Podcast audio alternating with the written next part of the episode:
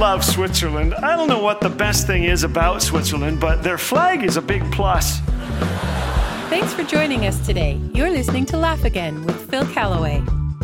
There are three certainties in life death, taxes, and that one day you will have a drawer somewhere with too many pens in it. Am I right?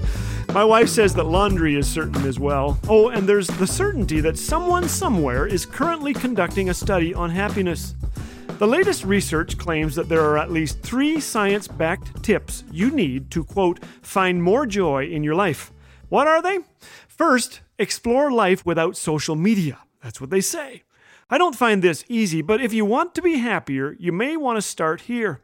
Social media now dictates how a majority navigate their daily lives, read the news, and interact with friends and strangers. But the constant negative exposure, scientists say, is taking its toll on our psyches. New studies are linking frequent social media use with poorer mental and physical health and increased anxiety. The influx of disturbing headlines and upsetting opinions steal joy faster than a fox in a henhouse. What do researchers advise? Trim your social networking habit. Take a break. Get outside. Do something. Anything. Sorry, I snapped there. But people who quit Facebook for just one week experienced major leaps in life satisfaction. Explore life without social media. Joy tip number two deploy random acts of kindness. Doing a favor for your spouse, scientists claim, can boost your emotional well being.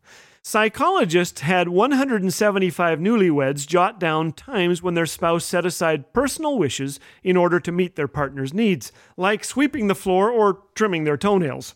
Acts of kindness made both of them happier, whether or not the action was acknowledged. And get this the one who performed the selfless act received greater satisfaction than the recipient.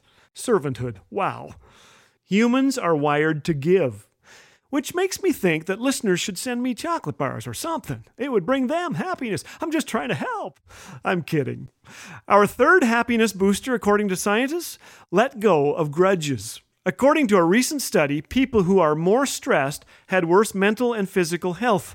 But forgiving both yourself and others can protect against stress and the toll it takes on mental health. In fact, if people were quick to forgive, that characteristic alone erased the connection between stress and mental illness.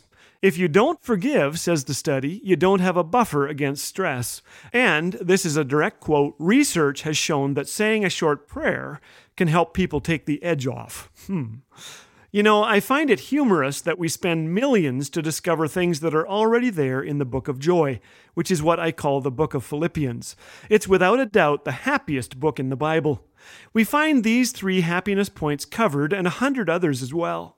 Though iPhones aren't mentioned directly, Paul invites us to think on things that are true, noble, right, pure, lovely, admirable, and praiseworthy. We may find them on social media, but boy, you've got to go looking. Paul applauds acts of kindness, saying, Let everyone see that you are considerate in all you do. Don't look out only for your own interests, but take an interest in others too. And he models grudgeless living. After being beaten, maligned, and imprisoned, he writes words that have not a hint of bitterness, but are filled with joy. Rejoice in the Lord always. I will say it again rejoice. So, today's assignment? Ignore your phone a little more, practice kindness, and lay down whatever grudges you've picked up along the way.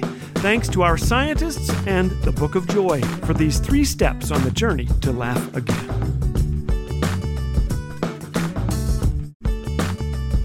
Hearing your encouragement never gets old. Every listener note we read feels just like the first.